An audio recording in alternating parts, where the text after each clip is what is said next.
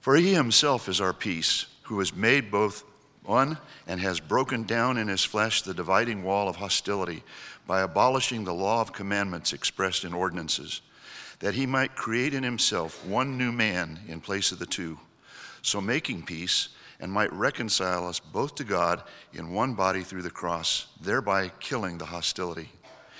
And he came and preached peace to you who were far off and peace to those who were near. For through him we both have access in one spirit to the Father. So then you are no longer strangers and aliens, but your fellow citizens with the saints and members of the household of God, built on the foundation of the apostles and prophets, Jesus Christ himself, the cornerstone, in whom the whole structure, being joined together, grows into a holy temple in the Lord. In him you are also being built together into a dwelling place for God by the Holy Spirit.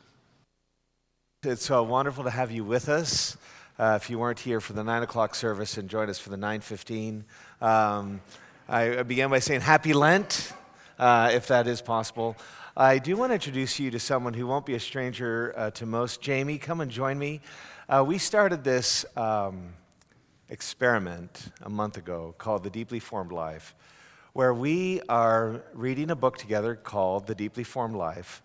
And it is touching on all of the complex issues we're having, uh, we will have to deal with this year. We're trying to get to them before they surprise us. And so last month we looked at busyness, and I just wanted to ask Jamie uh, a couple of questions.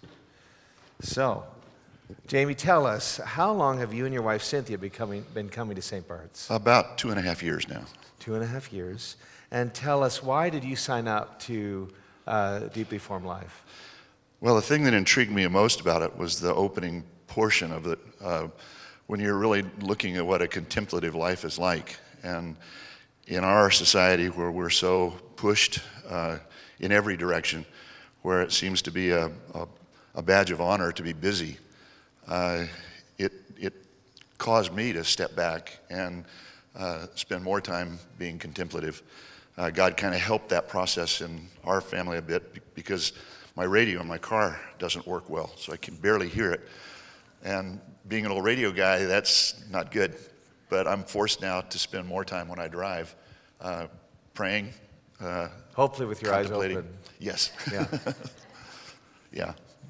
And, and, so tell us, so it's within the first month, it's early days, but have you noticed uh, a practical difference in your life, day to day walk with the Lord since? I have. Uh, again, the focus being on the contemplative a- aspect of uh, almost, it's, it's a great word uh, of, of, worrying like a dog with a, with a bone, uh, where I can take a thought and uh, just chew on it for a while uh, through, through the day and take it from the morning collect and then, then be able to concentrate on that through the day. And it's helped calm down a lot of things that I thought were really important that really aren't. And so, uh, anything else you'd like to add? If you're not part of it, you need to be.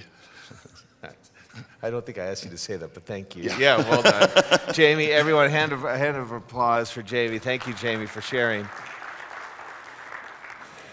Um, our passage, our gospel passage today, talks about Jesus being led after his baptism by the Spirit into the wilderness. And I would say, in fact, uh, I believe that where we are as a church and where we are as a culture is that we are being led by the Spirit into the middle of the discourse in this world. Um, I believe the more I pray about it, the more I think about it, the more we talk about it, is that the world around us is looking no longer to experts because they kind of lost that. Even the church experts lost that in the last election cycle, in my opinion. We can disagree about it later uh, if you'd like. Um, but the world really is looking to ordinary people like you and me to help reconcile the complex issues that we're facing. And so um, the first one, which I think is one that we, I was talking uh, to the author of the book on Thursday, I uh, pestered him till he uh, allowed a Zoom. And I said, you know, the book deals with racism, sexuality, uh, all kinds of issues. And I said, the most controversial topic is the one of busyness, because nobody wants to stop. And so if you haven't joined us for Deeply Formed Life, you can register. I think register, we have a few spaces left. We'd love for you to come because the goal isn't that we all read the book and come to the same place. But what if, what if we could hold the space in the center between traditional liberals and traditional conservatives? What if we could hold that space and ask that God would make it a sacred space? And what if the church could be a place where we all believe in the same thing, but when it comes to these issues, which aren't really primary to salvation, what if we could find a way to disagree and still be agreeable? What if we could find a way to disagree and do it like Jesus did? What if we could do it in such a way that the people we disagreed with didn't feel like we were rejecting them? That's the experiment. And I would say, as your pastor, as your priest, that I believe you can do it. But we need help. And so, for the moments I have left, we're going to deal with the topic of racism and racial justice. And in typical Canadian fashion, as a Canadian born and raised, it behooves me to apologize. Canadians, uh, I've got my friend Chad here, is visiting from Vancouver. You've got to watch Canadians because they'll sneak up on you and they'll apologize for things beyond their control. And then they'll end a really difficult statement with a question, which makes it more palatable. So that's what we're going to try to do. And, and uh, I did introduce Chad earlier to a member of staff as the Auditor General for the Anglican Communion. Um, maybe not, but perhaps uh, you can keep, us, keep me on my toes.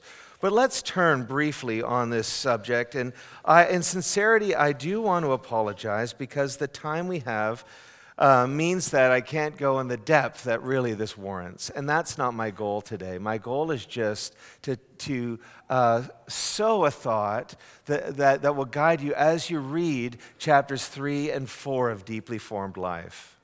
And my conviction, and I believe the truth is, that if you look at the history of the United States and you look at the history of the Western world, we have more, in, as Christians, we have more in common with each other than we've been led to believe in recent times.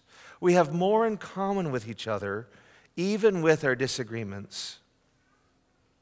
And so, what I'd like to do is to briefly come to a place of joint understanding of what we mean by racism and what we mean by gospel. What is racism? What is the gospel? Because they're used, you know, they're used all the time and they have such different meanings. And the goal isn't to convince you that one way is right or one way is the other. It's to say they're out there. And if we're going to go into the middle and we're going to love people and if our church is going to be a place where differences are welcome, we have to be able to engage with people who see things differently. So, let's begin. Racism. Um, Michael D. Emerson wrote a, a, fantastic paper from Baylor. I know there's some Baylor grads here, so well done, Baylor uh, where he raises this question, and uh, his paper is called The Persistent Problem. And he breaks it down like this is that there are currently two very different understandings of racism in our culture today. And, the, and one is individualistic, and one is collectivist, individualist and collectivist. And for some reason, the narrative around racism has pitched people who believe in each uh, cause of racism against each other. He says this Racism is one of the most overused words in the American lexicon. Definitions vary widely, and the term is applied in a dizzying array of situations, actions, and thoughts. What's more, in conversation amongst ordinary people like you and me, the term racism is a killer word, and once uttered, it shuts down open social interaction. So here are the two, he suggests, here are the two different approaches to racism. The individualist approach, held by some from different ethnic backgrounds, is an understanding of racism where it's about individual, intentional acts of overt prejudice. The individualist approach to racism is the understanding that racism is about individual, intentional acts of overt prejudice. On the other hand, the collectivist approach to racism focuses on ra- addressing racism as a societal issue rather than an individual one. It emphasizes the role of systemic structures and collective responsibility in dismantling racial inequality. They are both in the culture and both are important. But they don't need to be at war with each other. They don't need to be at war with each other, but the focus needs to be on working together to undo the racialized society and that is by definition not just about individuals. So, how do we work together? We need a third agency to bring the two together, and this is where our understanding of the gospel is paramount. Some, pick any country, understand the gospel to be in, a, a private interaction of the heart between the individual and God. Um, I'm from the Northeast. We call those people with love the frozen chosen. You know, it's a private thing. I don't really talk about it, and blah, blah, blah.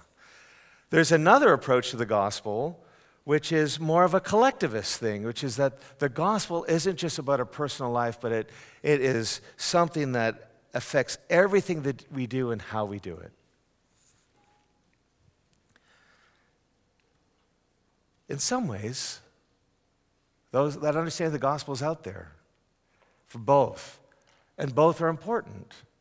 And the world we find ourselves in, which is why it's so difficult to not be at war with each other in conversation about these things, is that we have lost our ability in our culture today to hold things in tension.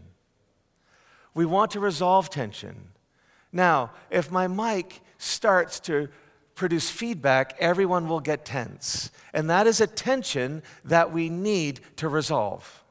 We need to sort that out right away so that you'll keep listening, you won't leave, we won't be in pain. If I start to sing and join the band and think that the three part harmony today is not enough, we need a fourth, and I am it, I will sing out of tune. And I will not have auto tune in the sound system, and that will be a tension that as long as I sing, you will have to bear because there's nothing they can do at the sound desk to make me sing differently.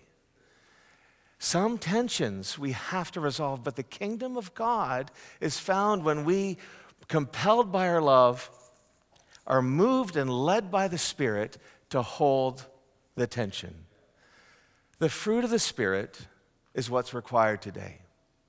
And partly, the church, and I'm, I am so guilty of this, is so quick to promote people according to gifting that we forget to look for evidence of the fruit. And the fruit of the Spirit is proof positive that God is at work. And so, if you want to see, I don't recommend this, I, but if you want to see if the fruit of the Spirit is at work in your life, sit down and try to have a loving conversation with someone who doesn't see your point of view from eye to eye. You'll know especially if you have to keep the car running. You know? So let's look at our, our, passage from Ephesians because what Paul does here is he is addressing the fact that there is now a new humanity in Christ where the dividing wall of hostility has been torn down. And so if you'll turn with me to Ephesians, let's look at what we mean by the gospel. And I don't just mean St. Bart's. I am trying to convey to you what the Anglican Communion globally appreciates as the gospel. So, in some ways, I'm just trying to bear witness to the community that we're a part of, and I'll speak a bit more about that in a moment. But if you look down with me at verse 14 on page 4 of your bulletin. It begins, For he himself is our peace. Jesus is our peace. Now, peace isn't just, oh, an absence of worry about what the weather's going to be like tomorrow. But he himself is our shalom. Jesus himself, the person of Jesus, his life, ministry, death, and resurrection, is the means by which the Lord God, the creator of the heavens and the earth, is seeking not just to bring an end to hostility, but is seeking to bring healing, restoration, and make the full presence of his blessing known on earth. And what has he done? He has made us both one and has broken down in his flesh the dividing wall of hostility, which is an interesting concept because there was literally a dividing wall in the temple. And on the dividing wall, there was an inscription to the outer courtyard of the Jerusalem temple that warned people who were not ethnically Jewish that they would have only themselves to blame for their death if they crossed that wall and were struck dead. Because it was believed that unless you were Jewish, you could not enter, progress into the further courts. And what Paul is saying here is that what Jesus has done, Jesus' reconciliation of all people, has created a new humanity, which means that that warning is no longer needed. The ethnic divide is no longer a matter of salvation. The inner courts and the Holy of Holies are available to more than just those who are ethnically correct. In verse 14, if we carry on, he mentions, he, go, he goes on, he says, by, he did it by abolishing the law of commandments expressed in ordinances that he might create in himself one new man, a new humanity in place of the two, so making peace This religious code of conduct was all about who's in and who's out. And Jesus has, re, he, is, he has fulfilled it and showed us, as my friends from Louisiana would say, he has shown us a more better way that is free from what was there. And the result is a new humanity, a new human race under the second Adam in whose image the Christian is recreated. And the result is, in verses 16 to 18, there is now peace with God available. So that on the cross, Jesus put to death the hostility between Israel and other nations. And in this verse, in these verses, the focus shifts to the new, to the unified group, to a group where the differences in the, in the congregation, in the gathering, actually enable a richer, deeper form of love than if it was just a monochrome group where everyone looked the same from the same background.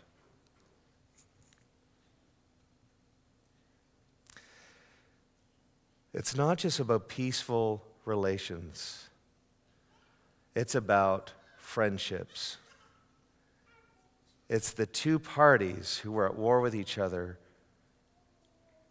aren't just in a demilitarized zone, they're now friends. They're now friends because they're one body. Paul describes Jesus' reconciliation very vividly as killing the hostility that stood in the way of peace with God. And he preached peace. And Paul refers to Jesus' messianic ministry to the whole world, both far and near, which gives us access. We now have access to the Father. What then are the implications? What we see here is uh, he begins to use language of immigration in verse 19. And I say that to you because I have had people tell me that the problem with this country are the immigrants. And I said, Oh, how am I a problem? And they say, I don't mean you. I, and I take out my green card and I say, Well, I'm an immigrant. So I'd like to, and I'm not trying to have a go and say that you're a terrible human and I wish you would die. But help me understand. How did you get here? You know, let's, let's talk about it. and this is the and this is the immigration language, which I find is so fascinating that Paul's using. It's ancient Greek immigration language, but it's still there. Verse 19. Just look down with me. Just look down so you see I'm not making it up. So then you are no longer strangers and aliens. Well, the strangers in verse uh, is a term that Paul is employing that was common to political life in the ancient cities like Ephesus. Strangers were complete foreigners with no rights or privileges. But then he goes on, you're no longer aliens. He's not referencing the X Files, though uh, that would be such an interesting sermon. Um, but the aliens here were non citizens who dwelt in the city, but were accorded customary privileges as neighbors. And it's only the citizens who had full protection and rights in the city. And so, what we see here is when we think about the heart of God and discrimination and prejudice, we see here that for those who call on the name of the Lord, they are counted as fellow citizens with the saints, which means that the Lord God, the creator of the heavens and the earth, has offered them and offers them full protection and full rights in the city. And the result is a cornerstone. Jesus is the cornerstone. What is a cornerstone? Well, our builders and general contractors could tell us exactly what it is. It's the critical stone in the corner of the foundation that ensures that a stone building is square and stable. And so the stability of the church is linked not to our best practices, but to the ministry and work of Jesus Christ in all of this. And so, how do we hold the middle? I have no idea. Except that we need to be led by the Spirit, filled by the Spirit, reading His Word, be a community of prayer, and we need to be joined together. Why? Because Christians are the temple of God corporately, belonging to the visible church is not optional for followers of Christ. And the act of worshiping together is an act of joining with those who are different.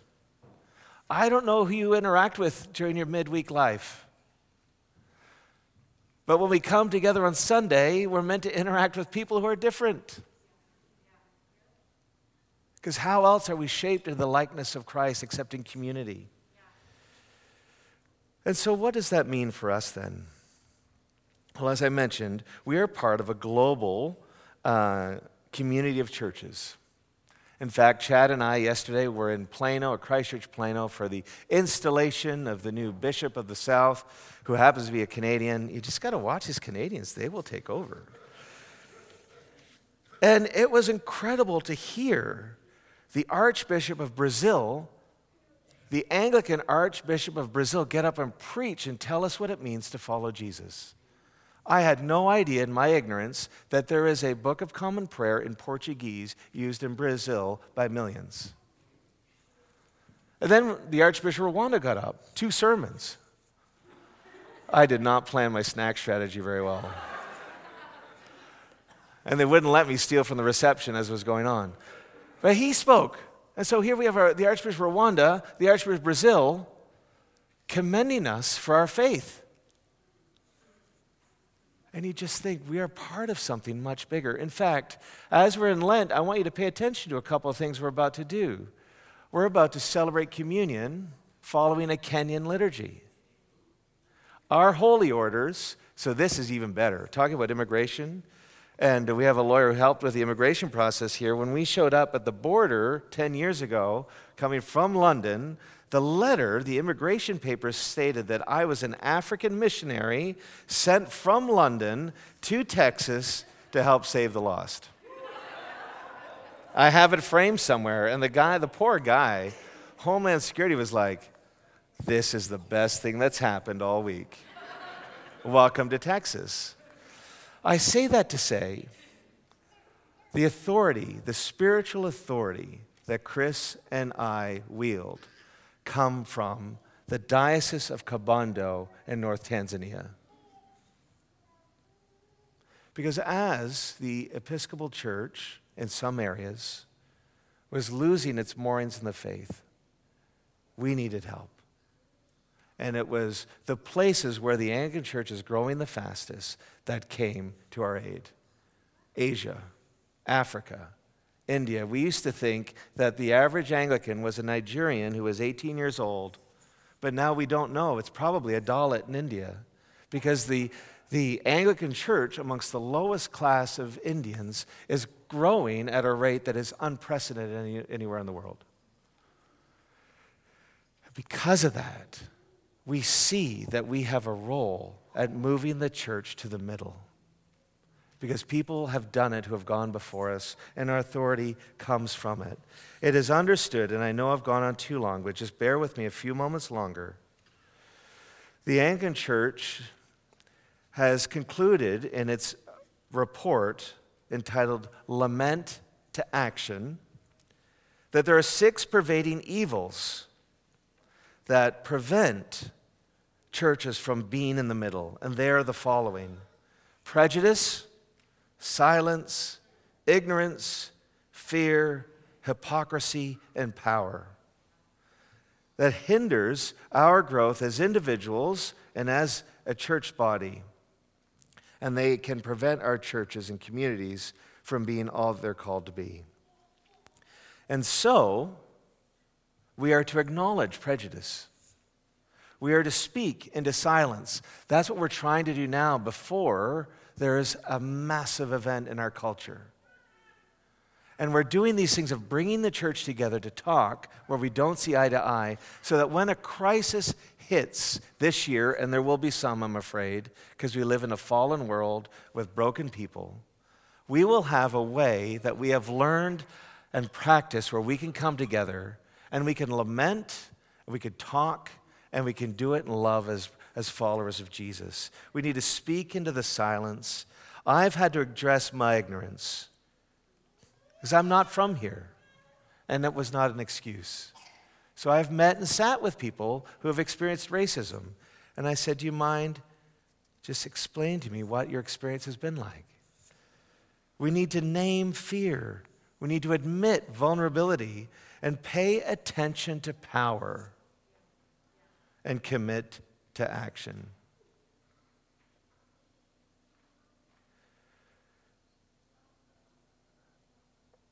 The thing that is most needed in our time, in our country, is formation.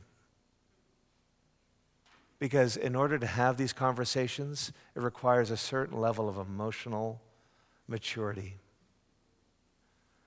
To be able to have a non anxious question about a very complex issue that is charged. And so, what we're trying to do, and we're not, you know, it's an experiment, is we are trying to be led by the Spirit to find a way, as we're led by Jesus, where we can, with the help of, of the Spirit of God, the scriptures, the liturgy, where we can form and shape our values and attitudes and how we live our faith in every moment. The world isn't looking to the latest celebrity Christian to explain to them how to live their lives. They're looking to us, ordinary people. Let me finish with this from Desmond Tutu. As much as the world has an instinct for evil and is a breeding ground for genocide, Holocaust, slavery, racism, war, oppression, and injustice, the world has an even greater instinct for goodness, rebirth, mercy, beauty, truth, freedom, and love. And so Lent is about moving in our worship from lament to action, from repentance to healing. And the invitation that Jesus is making to you and to me is that we would become agents of God's goodness, His rebirth, His mercy, His beauty, His truth, His freedom, and love in East Dallas. We can't do it alone. We have to do it together. And so I'm sorry. I didn't do it justice. You can't. My goal wasn't to settle it, my goal was to start a conversation. And I still don't understand it all, and I probably never will. But I know that I have sin that I've got to deal with in my heart in a number of areas, and I know that the, that power cannot be trusted. That's what Jesus said. And that's why we need each other. So why don't we pray? Let's spend a bit of time praying, and then we'll move on to the joyful bits. These are prayers of the people that were commissioned for just this uh, topic, this time, to be a church that moves from lament to action. And so when I say, Lord, in your mercy, I invite you to say, Hear our prayer. God of all peoples, we pray for all victims of racial hatred and discrimination. We ask that you dispel the arrogance and animosity that shatter the unity of your church and fill your faithful people with your truth and love. Lord, in your mercy, God of freedom, we pray for our nation and all the nations of the world. Free us from division, disunity, and distrust in our common life. Awaken compassion and urgency in those in authority, and give them a vision of your justice and peace. Lord, in your mercy, God of compassion, we pray for all who have lost hope. Pour your love on the lost, the least, and the suffering, and bring reconciliation and wholeness where there is division, sickness, and sorrow. Lord, in your mercy, God of eternity, we remember before you all who have died by acts of violence, war, and hatred, and honor the faithful in every generation who have worked tirelessly for justice and the equality of all peoples. Lord, in your mercy. God of love, we pray for ourselves.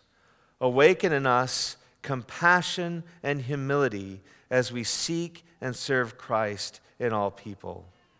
We ask even now that you'd fill us with the power of your Spirit, enabling us to be instruments of reconciliation and love in our world, and use us for the works of your kingdom. Lord, in your mercy, accept these prayers, Heavenly Father, for the sake of your Son, our Savior, Jesus Christ. Amen.